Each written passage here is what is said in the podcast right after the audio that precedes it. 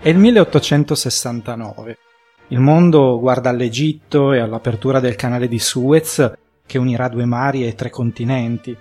Per l'occasione al Cairo viene costruito un nuovo teatro dell'opera e per la sua inaugurazione il viceré d'Egitto Ismail Pasha, che è un grande ammiratore di Verdi, tenta invano di ingaggiarlo affinché scriva un inno per l'occasione. Camille Dulocle, che è amico di Verdi ed è librettista, agisce da tempo da intermediario, ma Verdi rifiuta per ben due volte l'incarico, anche a fronte di enormi somme di denaro.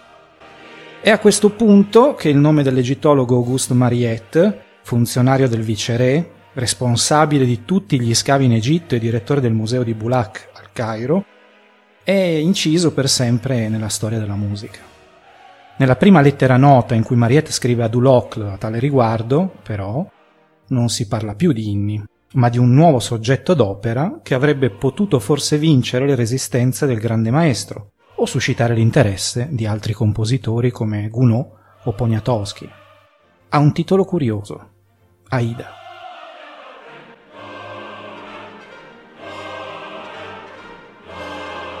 «27 aprile 1870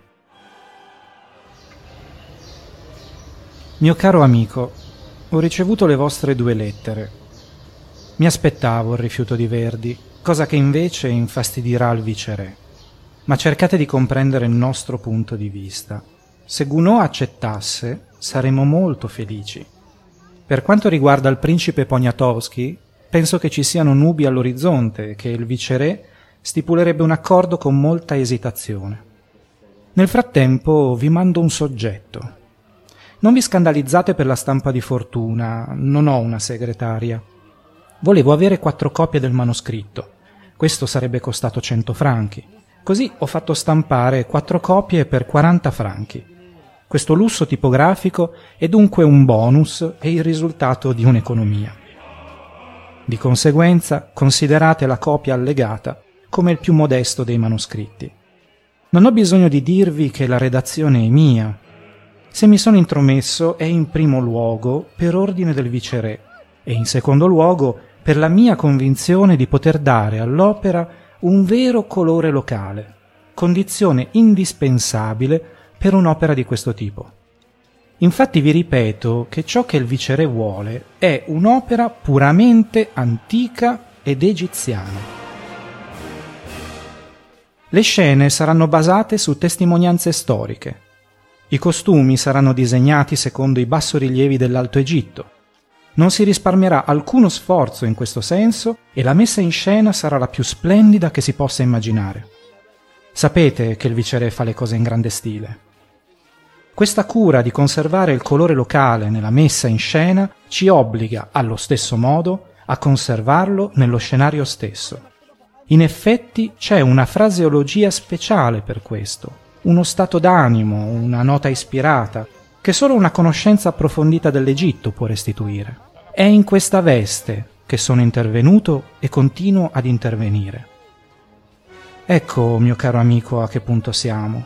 Ora, se la trama vi piace, se accettate di scrivere il libretto, se trovate un compositore, questo è ciò che si deve fare dovete scrivermi che il soggetto in questione è così archeologico ed egittologico che non potete scrivere il libretto senza un consigliere al vostro fianco in ogni momento e che la mia presenza a Parigi è inoltre indispensabile per le scene e i costumi.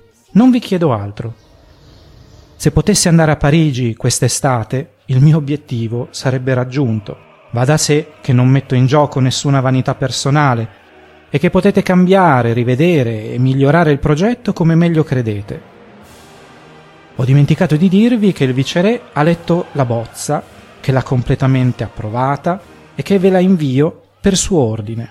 Non allarmatevi per il titolo. Aida è un nome egiziano. Normalmente sarebbe Aita, ma questo nome sarebbe troppo duro e i cantanti lo ammorbidirebbero irresistibilmente in Aida. Inoltre non mi importa più di questo nome che di un altro.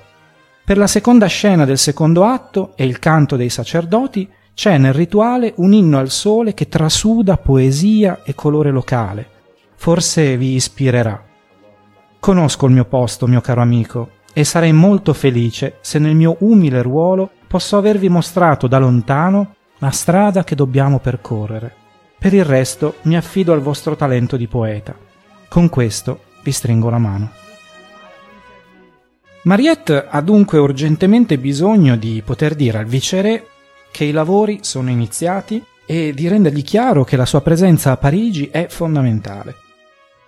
Dietro quest'ultima intenzione non c'è però solo una ragione pratica, ma anche il grande desiderio di tornare in Francia per riabbracciare la propria famiglia dopo molti mesi di assenza.